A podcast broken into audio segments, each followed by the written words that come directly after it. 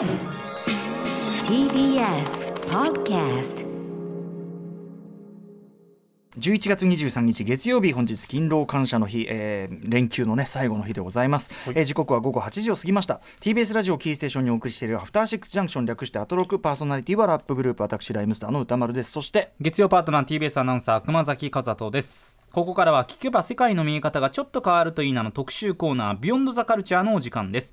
今夜は TBS ラジオジェーンスー生活は踊るでも選曲を手掛けていらっしゃいます。音楽ジャーナリストの高橋義明さんがお送りする月1レギュラー企画。今の洋楽シーンがすぐわかるミュージックコメンタリー最新洋楽チャートや注目の新譜を紹介していただきます。ということで高橋義明さんよろしくお願いいたします。こんばんは。よろしくお願いしまます。す。はい。ということでうん。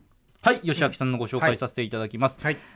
月に1回最新の洋楽情報や注目の新譜を紹介していただいております、前回先月21日の水曜日でしたね、はい。登場していただきました。アメリカでも BTS やブラックピンクなど K-POP 勢が台頭してきている台頭してきているというお話をしていただきました、はい。はい、最新著書は「This is America トランプ時代のポップミュージック」ということで、まあトランプ時代と申しましょうか。ついにね、大統領選も終わりまして。さすがにあのフットワーク軽いアメリカポップミュージック界というまあちょっとなんかね白黒がな まあ微妙というかなんというか。まあ微妙にされてるというそう微妙。って言っていいのかも、うんうんうん。なんか嫌だよくわからないその言い方も嫌なんだけど、あのまあ、大統領選の結果を受けてうんぬんっていうのはまだちょっと先の話かそうなとですね。うん。でもまあ大統領選をこう見据えてはい。作った曲とかはまだガンガンチャートにぎわしてたりするのはいで、その辺は紹介できたらなと思ってます。了解です。はい。さあということで。えー今日は、えー、とお知らせの後にですねあとまたそのじ時流柄の流れというか前回ねその k p o p 勢、えっと前半は、はい。えー第一部がその大統領選にちなんだ、はい。アリアラン・グランデの楽曲を紹介したいと思います。で第2部は、えー先月に引き続きちょっと K-POP 続報。すごいね。アメリカミュージックシーンの話しているのにうんこれだけいやうん k p o p の話があ出てくるのっていう。先週末にね BTS のニューアルバムが出たので、はい。その辺も絡めてちょっとお話したいと思います。はい、ということで吉田さんあと、えー曲を聴きながらたっぷり解説していただきます。よしくんよろしくよろしくお願いします。After Six Junction. 時刻は8時3分まもなく4分です。TBS ラジオキーステーションに生放送でお送りしています。アフターシックスジャンクション。この時間は特集コーナービヨンドザカルチャーをお送りしています。今夜は音楽ジャーナリスト高橋義明さんに最新音楽情報や注目の進歩を紹介していただはい、よきます、ろしくお願いします。本日紹介した曲はですね放送後にまとめて番組公式ツイッターにアップします。また Spotify にもプレイリスト公開されますので気になった曲があればそちらの方も参考にしてみてください。はい。はい。ということで最新音楽情報。じゃあまずは、えっと、アメリカ大統領選にちなんだヒット曲として、えっと、今週の全米シングルチャートで2位に、えっと、ランクインしてます、えっと、アリアナ・グランデの新曲「ポジションズ」えー紹介したいと思います、この曲先々週の全米チャートで初登場1位になって、先週2位にランクダウンしてしまったんですけど今週も2位をキープしてるっていう感じですね、でアリアナ・グランデちょっと改めてプロフィール紹介しておきますと、えー1993年生まれですね。フロリダ出身の、まあ、ポップシンガーであり R&B シンガーで、まあ、名実ともに現行ポップミュージックシーンのクイーン女王って言っていいんじゃないかなと思います。はい。で2013年にデビューして、まあ、いきなりブレイクするんですけど2017年に、えっと、自分の、えっと、マンチェスターで開催したコンサートがテロの標的にされて、えっと、22人が亡くなった事件があってそれを契機にちょっとアクティビストとしても活動するようになって、まあ、女性の地位向上だったり、まあ、LGBTQ の解放だったり、あとブラック・ライブスマターとか、あと銃規制とか、その辺の社会運動にも積極的に参加して、今回のアメリカ大統領選も選でもですねあの民主党のサポーターとしてあの若者たちにこう熱心に投票を促したりしてました。はい、でこの「ポジションズ」って曲はあのちょっと一聴した限りでは歌詞をチェックする限りでは、うんうんはい。あのセクシーなちょっとラブソングに聞こえるんですね。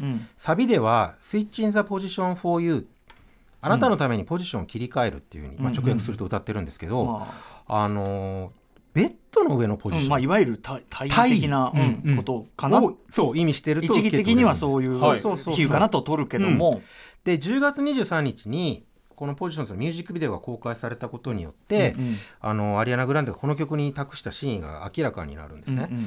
あのこの曲のミュージックビデオがまたねアメリカ大統領選はい。のうん。最後のうん。討論会が終わった直後、本当に終わった直後に公開になったんですけど、うん。そのミュージックビデオの内容が、うん。アリアナ・グランデがアメリカ大統領を演じてるっていうん設定なんですね。彼女がこういろんなさまざまなこう人種の女性で占められたスタッフを引き連れて、ん。そうホワイトハウスで職務に当たってるっていうそういう様子を描いたミュージックビデオなんですけど、要はポジションズに2つの意味がうん。含まれていたということですね、その大位を意味していると思われたポジションズが、ん。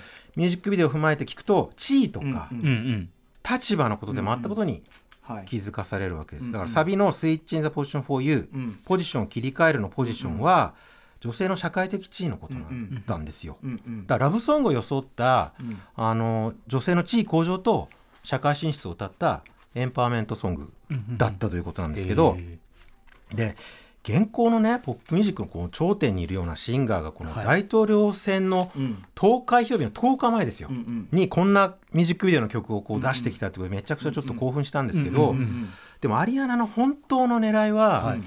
そのまあ、まさに大統領選の投開票日の週にうん。分かることになるんですけど、うん。これ曲リリースしたのが10月23日なんですね。はい。うんでこの曲の最初のチャート結果が発表になったのがまさに大統領選の投開票日の当日。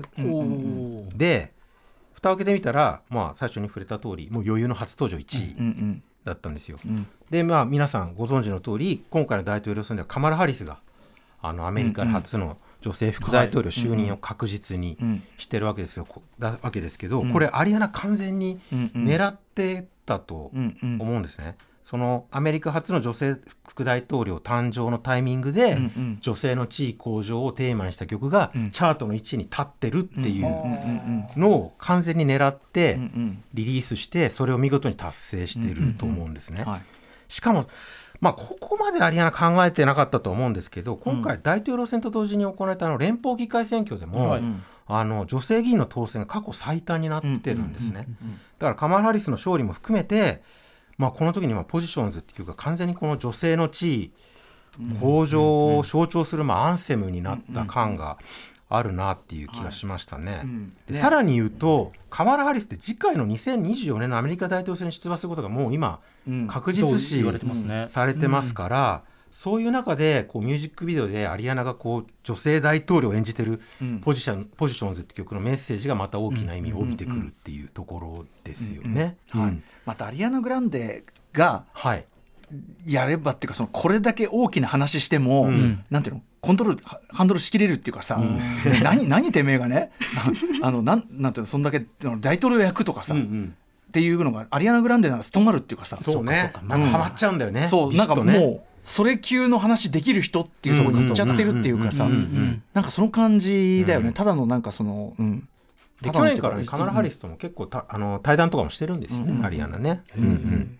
で、もうこの一連の動きにちょっとなんかそのアメリカのエンターテインメントのその、はい。ダイナミズムみたいのをちょっとまざまざと見せつけられたというか、自分がどれだけすごいシンガーかっていうのを誇示しながら、社会貢献みたいなのも果たしてかつそれをエンターテインメントとして見せてるっていうのがうんうんすごいなと思ったんですけど、これからのちょっとポップアイコンって言われるような人たちは、まあエンターテイナーとかトレンドセッター的な要素はもう、もちろんとして、はい。うんうん。まあなんかこう社会の、なんつうんですかね利益に資する姿勢だったり、アクティビスト的なその資質みたいのが、まあ、必要不可欠になってくるのかなって感じはすごいしてますかね。うん。これでもその逆サイドな動きとかも当然ね、うん。ありありうあるわけでしょ？だってそれは、ん。その要はこれこれはそのだからそのバイデン、カマラ・ハリスサイドだけじゃなくて、はいはいうん。そのまあ、トランプサイドとか、というのからも、要するにそれは、そういうアクティビズムも、その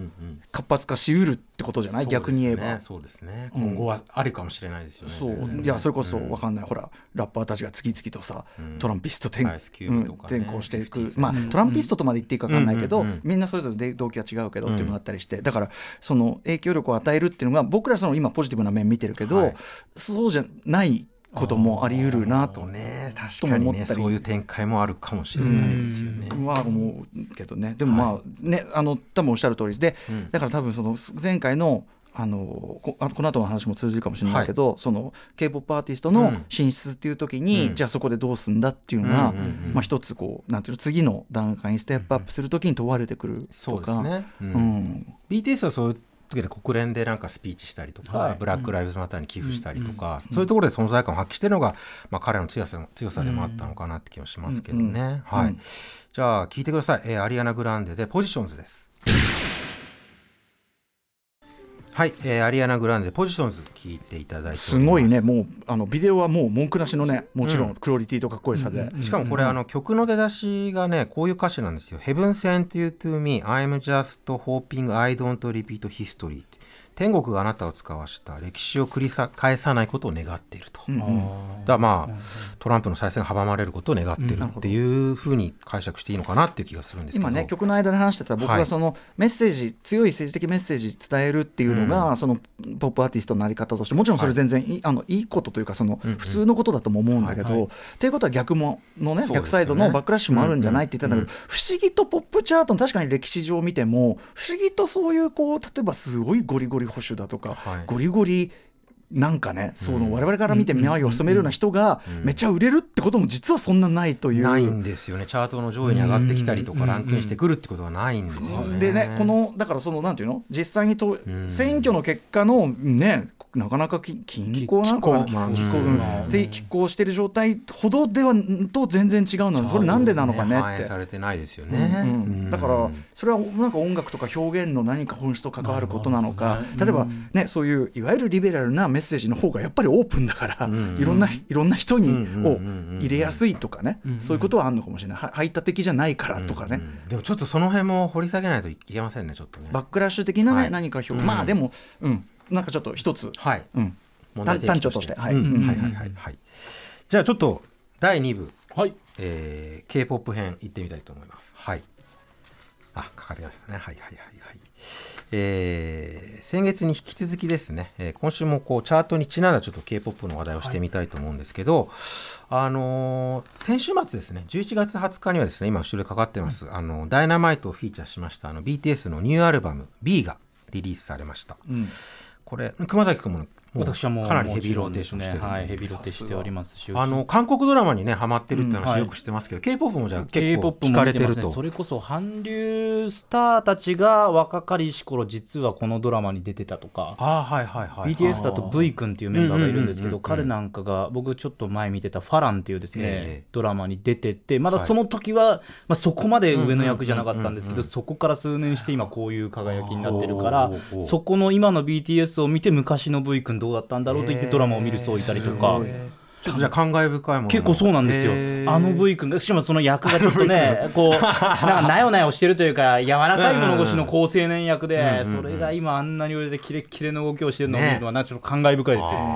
でブラックピンクとかバリバリ聞いてるブラックピンクはもう車の中でバリバリ聴いてますし、まあ、20とかトワイストワイスとかもその辺はいはいはいはい。もありますし結構聴いてますね。日比さんもねブラックピンクは自分を鼓舞するために聞いてるって言ってましたね。ね。うんうんいやでも熊崎君のこの探求力がすごいな。やっぱなガンガン聴いてますよ。はいうん そうだから BTS のまあニューアルバムこの B もまあ多分来週の全米アルバムチャートで1位になるのはまあほぼすごいな。確実だろうなと思うんですけどでここ数ヶ月全米のアルバムチャートのその K-POP 勢の躍進がちょっとすごくて、あの9月にはあの男性ボーカルグループのスーパー M 男性グループのスーパー M いろんなグループが集まってオールスターみたいな7人ね組。そうそうそうそうそうそう、スーパー M のスーパーワンというアルバムが2位にランクインしてるんですね。で10月に入ってからは今話に出たブラックピンクの、えーっとアルバムが同じく2位でさらにですね NCT ご存知ですか？あの名前だけは。うん、もう結構大所帯なんですけど、日本人メンバーとかもいたりするグループの、はい男性グループなんですけど NCT の、えー NCT20202020、リゾナンスパート1が6位にランクインしてて、で今度 BTS の新作も多分1位になるっていう。これそれらっていうのは英語詞とかでもなく？そうですね、英語詞の曲ももちろんあるんですけど、基本的には英語と韓国語のミックスですかね。かね。ねあそう。はい。だからダイナマイトみたいなオール英語詞っていうのでうん。モード変えてで締められてるわけではないわけですはいはいい。よいよすごいね。だから本当すごいそうすごいなんだっていう話ですね。だから本当にさブリティッシュインベンジョンならぬさ。そう今日その話しようと思ってたんですけど、まさにそうそうそうそう。うん。うんでこれアルバムチャートの話なんですけどこういうチャートアクションが当たり前になってきたら、どうしたってこう第二のダイナマイトっていうかさ、うんはい。その全米シングルチャートを席巻する新たなその k p o p のね、狙いすましたボムが。そうヒット曲の登場を期待したく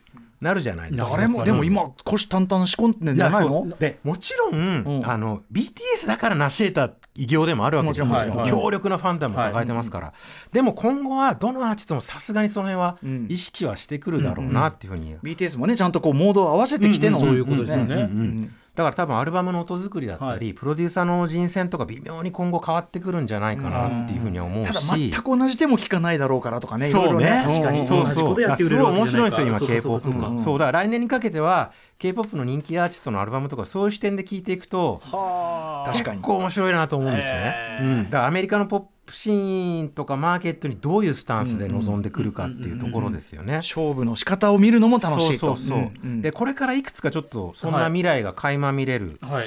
えー曲を紹介していきたいと思うんですけど、うん。えーまずちょっとさっき熊崎君もよく聞いてるっていうガールグループの TWICE ですね、えー彼女たちが10月26日にリリースしたニューアルバム「Eyes Wide Open」の第一弾シングルの「I Can't Stop Me」って曲なんですけどこの曲がですねまさに熊崎君もいた時ですね。今年3月にこのコーナーで取り上げたデュア・リパ、はい。覚えてます？覚えてます覚えてます。デュア・リパの「Future Nostalgia」に参加してた制作陣が手掛けてるんですけどへこれがそのデュア・リパのあのちょっと笑いを誘ったあのフィジカルをもろになぞったサウンドになってちょっとフィジカルかけてもらっていいですか、まあ、あのさ改めてかけるまでもない、80, 80年代 MTV 映画と言われたようなまあフラッシュダンスとか のあのメインじゃない あのタイラのヒーローみたいなね劇中のネバーとか劇中途中でかかる途中でかかるタイプの曲みたいなでもあの今年レディー・ガガとかアリアナ・グランデもアルバム出してますけど、なんか存在感と影響力で結構デュアリパが勝ってる感じがしますかまあデュアリね。パもね勝負かけたアルバムだからねこれねうんうんうんうんじゃあこれを踏まえてその TWICE の「I Can't Stop Me」聞いてもらいたいんですけどあのプロデュースとソングライティングはさっき言った通りそのデュアリパの新作にも参加している制作陣で作詞はあの j y パークさんです。はい、で歌詞は韓国語と英語のミックスになってます。はい、じゃあ聞いてください。えー TWICE で「I Can't Stop Me」です。はい、えー、TWICE で「I Can't Stop Me」聞いていただいております。出だしからジョルジオ・モロダーかっていうそうですよね、モロですよあね。熊崎君どうですか今までの TWICE なんかもうちょっとトワイスなんかガーリーというかね。女の子っぽい感じの可愛らしいイメージだったんですけど、うん。このプロモーションビデオなんか見ててもちょっと雰囲気違いますね。ハードめです、うん。まあでもはっきりそのデュア・リパのねフィジカルのスタッフでやってんだからそういうことですね。もう狙いはそういう、うんだからその、ま、同じ部分だよね、80それでアルバムの別の曲ではデュアリパがソングライターとして参加してる曲もあるんですよ。はい、えでこれはあのまさにデュア・リパとかあとあとザ・ウィークエンドうんとかがやってるそのトレンドの 80s 路線、うんーだ今アメリカとか世界照準に合わせて曲作る時には割と正攻法と言えるかなって感じもするんですけど、へで実際この曲あのビルボードのワールドデジタルソングセールスで1位は取ってるんですよね。ーはい、で他にはこういうアプローチもありますっていうことで紹介したいのがあの BTS と同じあのビッグヒットエンターテインメント BTS と同じ事務所から去年デビューした、えー5人組男性グループの「えー、Tomorrow by Together」って熊崎ご存知ですか？私名前だけは知ってたんですけど、うん T by T TXT と書いて T は by い、T その名前字面はわかるんですけど、全然曲とかまだ聞いたことなくて、はい、で彼らがね10月26日にリリースした EP で、えっと、ミニソード1ブルーアワーっていうのがあるんですけどこれもねいきなり全米アルバムチャートで初登場25位に入ってて、これもまあ大した成績なんですけど、このタイトル曲がもう BTS の「ダイナマイトをこうフォローするようなもう爽やかなディスコソングで非常にヒットポテンシャルの高い仕上がりなんですね。これまたあの BTS と同じ事務所っていうのがまた面白いと思うんですけどでもこの歌詞は韓国語と英語のミックスになってます。はい、じゃあ聞いてください。えー、Tomorrow by Together でブルーアワーです。はい、えー、Tomorrow by Together でブルーアワー聞いていただいております。はいまあ本当にあのいいいいディスコ。いいディスコ。ね,、爽やかな、ねうん。あの聞き触りのいいディスコソングですけど、であの、まあ、こういうさっきの TWICE といい、はい。この TXT というあの、こういうアプローチがうまいことこう噛み合ってきて、まあ、そんなに簡単にはいかないかもしれないけどあのアメリカのシングルチャートに k p o p 勢の曲がこうガンガンランクインしているようなことになったらもうさっきまさに宇多丸さんがおっしゃってたその1960年代の、ブリティッシュ・インベイジョンっていうムーブメントですか、そのビートルズの成功を皮切りにイギリスのアーティストがもう大挙してアメリカのチャートを席巻していったっていう、そういう現象が k p o p でも起こりかねないな、もう今半分起こってるっつってもいいと思うんですけど、うん。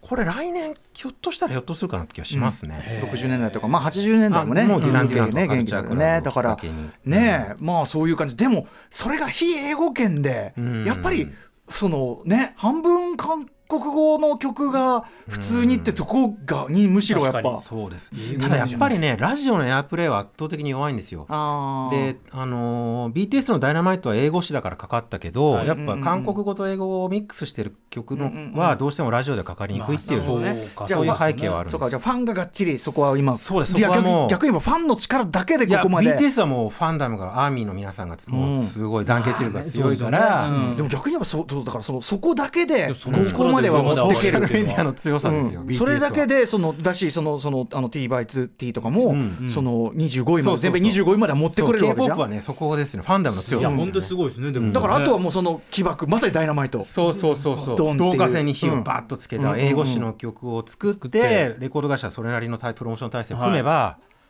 バババッといく可能性はありますよね。うん。はい、だから文字通り BTS が21世紀のビートルズになるかもしれないっていうね。そう。はいはいはいはいはい。でその肝心の BTS のニューアルバム「B」なんですけど、これがこうねダイナマイトの大ヒットを受けてこう欧米のポップミュージックにどういうスタンスを取ってくるかっていうのを結構楽しみにしてたんですけど、はい。これがかなりね独自路線で、はい。プロデューサーの人生がこうめちゃくちゃフレッシュで、あのこのコーナーと非常に相性がいいです。あの K-POP でも、うん。あの欧米の結構 EDM とか、うん王道のポップ系のプロデューサーを使うことはもう当たり前のようにあるんですよ。うんうんうんで BTS も今までにこうエド・シーランとか、うんうん。チェインスモーカーズとコラボしたことはあるんですけど、今回 BTS が起用しているのはそういうメインストリームでこう大きな成功を収めているプロデューサーとかソングライターじゃないんだけどでもこうサブスクとかで日々新譜チェックとかしてるような人だったら、うん。もうおなじみのうん一定の評価を得ているようなアーティストなんですね。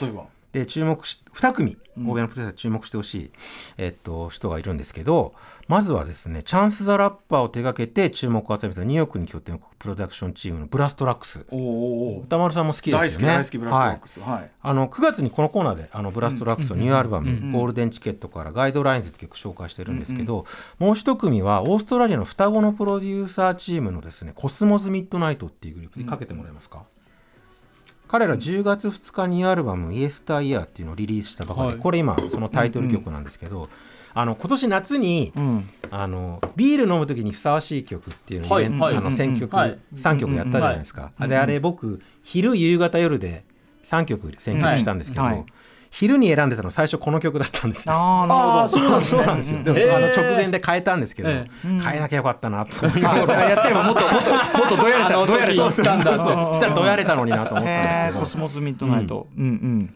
である意味まあかなり強気な人選ではあると思うんですよ。要はでもまあそうでもまあ王者の BTS だから成し得る芸当って気もするんですけどでもまあ単純にこの BTS みたいなポジションにいるアーティストがこういうこう、なんですかねサブスクのヒーローっていうか、うんうん。Spotify のヒーローみたいなプロデューサーをフックアップするのがすごいワクワクするっていうか。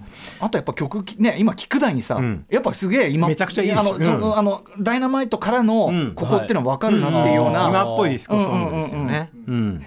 であとさっきも話に出ましたけどそのソーシャルメディアに強い BTS らしい人選かなっていう気もしたりして、うんうんうんうん、で実は BTS の関連作で以前にもこういう方向性でプロデューサーの人選が行われたことがあってそれがですねリーダーの RM、ラップモンスター RM が2018年にリリースしたソロアルバムで「モノ」っていう作品があるんですけど、ここに収録されてる「ソウル」っていう曲あの、韓国の首都のソウル、はい。がプロデュースを手掛けているのがですねこのコーナーでも何度も取り上げてます。あのロンドン出身のエレクトロデュオの HONNE、あ HONNE だ、うん。 HONNE がプロデュース手掛けてるんです。よ、で当時ねこれ結構意外な組み合わせで驚いたんですけど、うんうんうん。ででもこの HONNE を起用するセンスとか、うんうん。まあ、これから聞いてもらいますけどサウンドの独自性発展させてったら、うんうんうん。面白いことになるんじゃないかなと思ってたんですよ。うんうん。うん。で今回の BTS の新作のそのプロデューサーの人選って割とこの RM のそのソロ作での本音の起用に近い感覚が反映されてるかなっていうか地続きなところもあるんじゃないかなっていうのをちょっと思いましたね。はい、でその曲聴いてもらいたいんですけどこれもマジ傑作で。うんあのまあ、トレンドのそのアンビエントな R&B サウンドなんですね、その浮遊感のあるこのちょっと静筆なはい。R&B サウンドに、フランクオーシャン以降と言いましょうか。うん。そこにね入尺スイングのビート感を落とし込んでるんですよ。なんだってあのちょっと跳ねるような、はい、うん。ちょっとすかなり出来がいい曲なんで聞いてください、え RM でソウルです。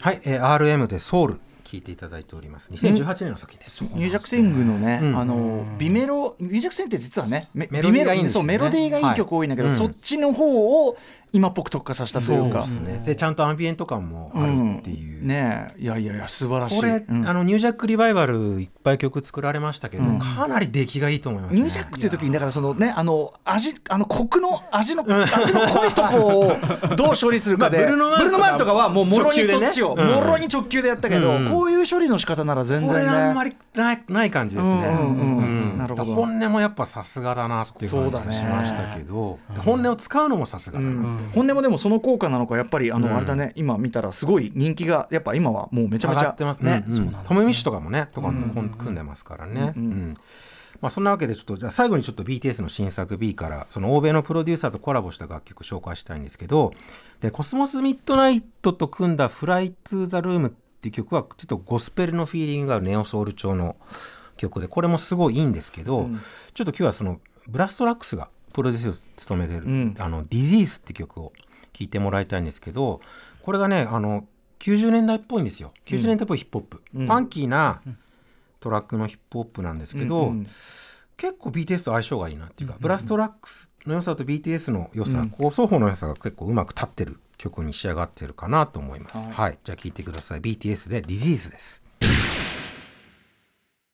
はい、えー BTS のニューアルバム B から Disease 聴いていただいております。いやまあいいよね。いいですよね。うん。うん。僕ももう今聞いてニヤニヤしちゃってもう本当に今大好きなんですけど。なんだろうね。あのそのビート感とかその90年代っぽいとこも生かしながらうんっていうかね、うん。器用だな。そうですね。なんかフローのこの感なんかすごいなんかいろいろ研研究が行き届いてるのがすごいな。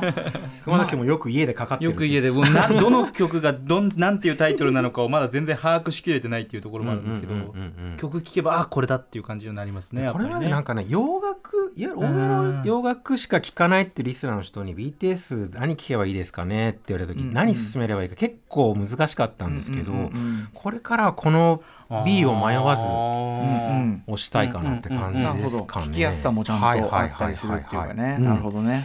で BTS 今後の動向とですとしてはですね日本時間の水曜日の午前2時に、はい。えーグラミー賞のノミネートの発表があるんですけどこれでもし BTS ダダダッと入ってきたらもうなんか、今後のポップミュージックのこうちょっとしたこう分水嶺みたいな感じになるかなっていう大事件になる、だだよねうんうんうんまあ、しかもね主要部門とか入ってきた日にゃってことですよね、ちょっとぜひここそこはね達成していただきたい。いやーもうあまりに急激だから、ん。なんかなんつうのかな。あまりに急激でまあそういうこともあるんでしょうねみたいになってるけど いやもうかんもう何度も言うけど考えられないそういうね。まだ先月の時は歌丸さんもね、いやすごいことだよこれみたいなこと言ってけど、すごいことがもうずっと続きすぎてて なんかまあそういうもんかなみたいになってる。けどいやそういうもんじゃねえから。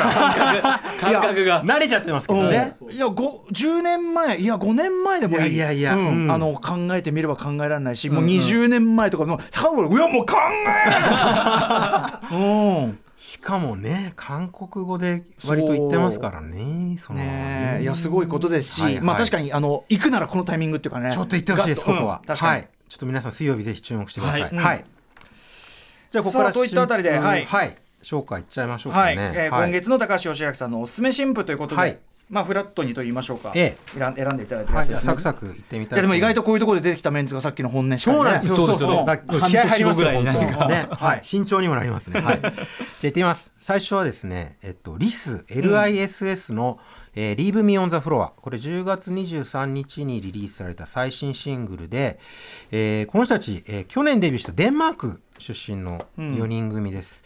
で、かなりあのまた歌丸さん好みのデはいィスコ調のエレポップでですね。うんうんあのまあ、コロナ禍でちょっとすっかりこう遠ざかったこうダンスフロアへの恋しさみたいなのを綴った曲になってます。はいえー聞いてください。リスで Leave Me on the Floor です。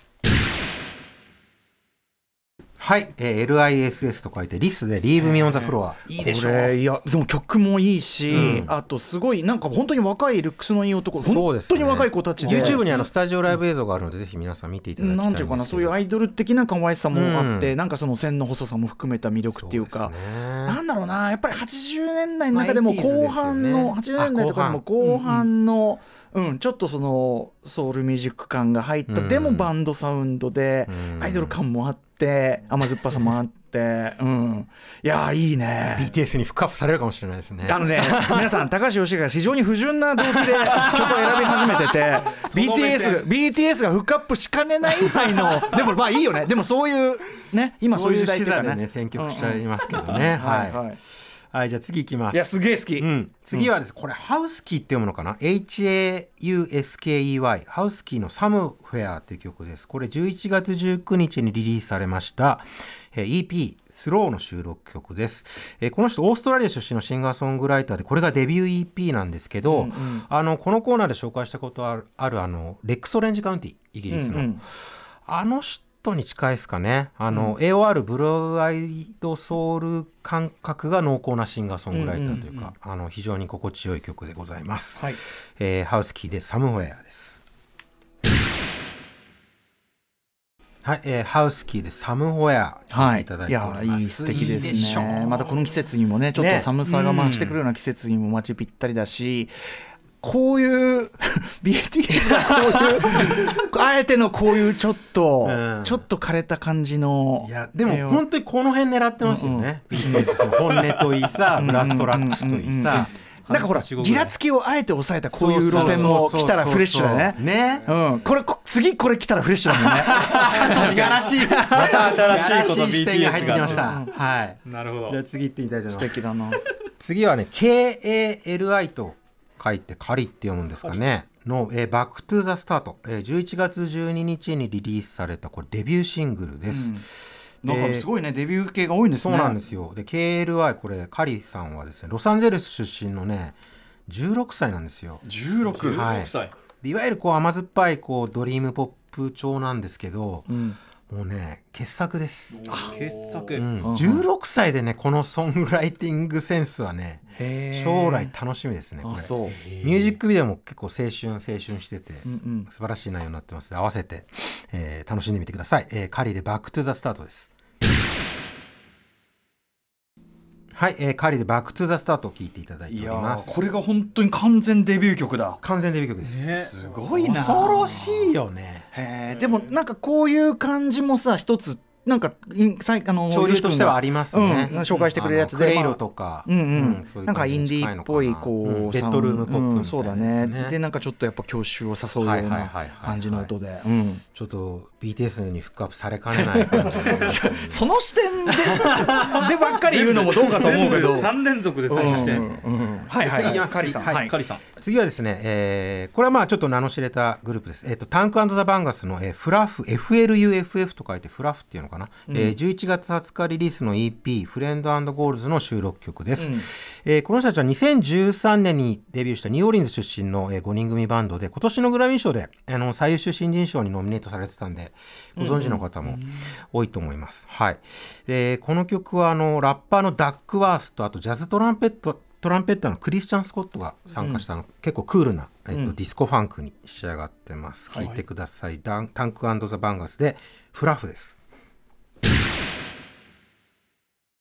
はい、えータンク・アンド・ザ・バンガスで Fluff featuring ダックワースクリスチャン・スコット聴いていただいております。まあかっこいいですね。かっこいいよね。かっこいいね。なんかしますね。なんかそのやっぱでもこれはすごくレイドバックしてるけど、やっぱりそのディスコチューン的なねムードっていうのまあ、はあファンキーだったり。の僕が好きでそういう曲をまあ選んでるのもありますけどでも多いです。いやでもその、いやダイナマイトしかり、うん。まあそのなんか一つちょっとねあの潮流としては確実あとこの曲はやっぱなんか管楽器の使い方がかっこいいね。ね後半にねトランペット入ってくるとこめちゃくちゃかっこいいんです、うん。すごい新鮮だね。聞いてみてくださいはい。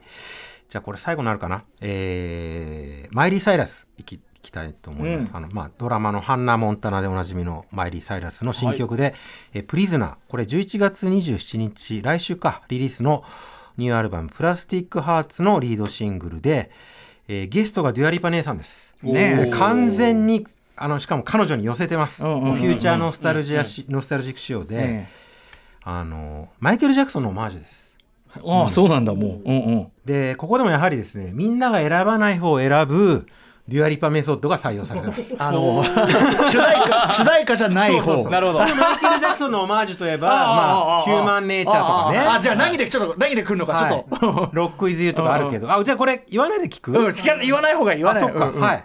面白いですよ。え当てたい当てたい。わかりました。じゃあ聞いてください、えーマイリー・サイラスで Prisoner featuring デュアリパです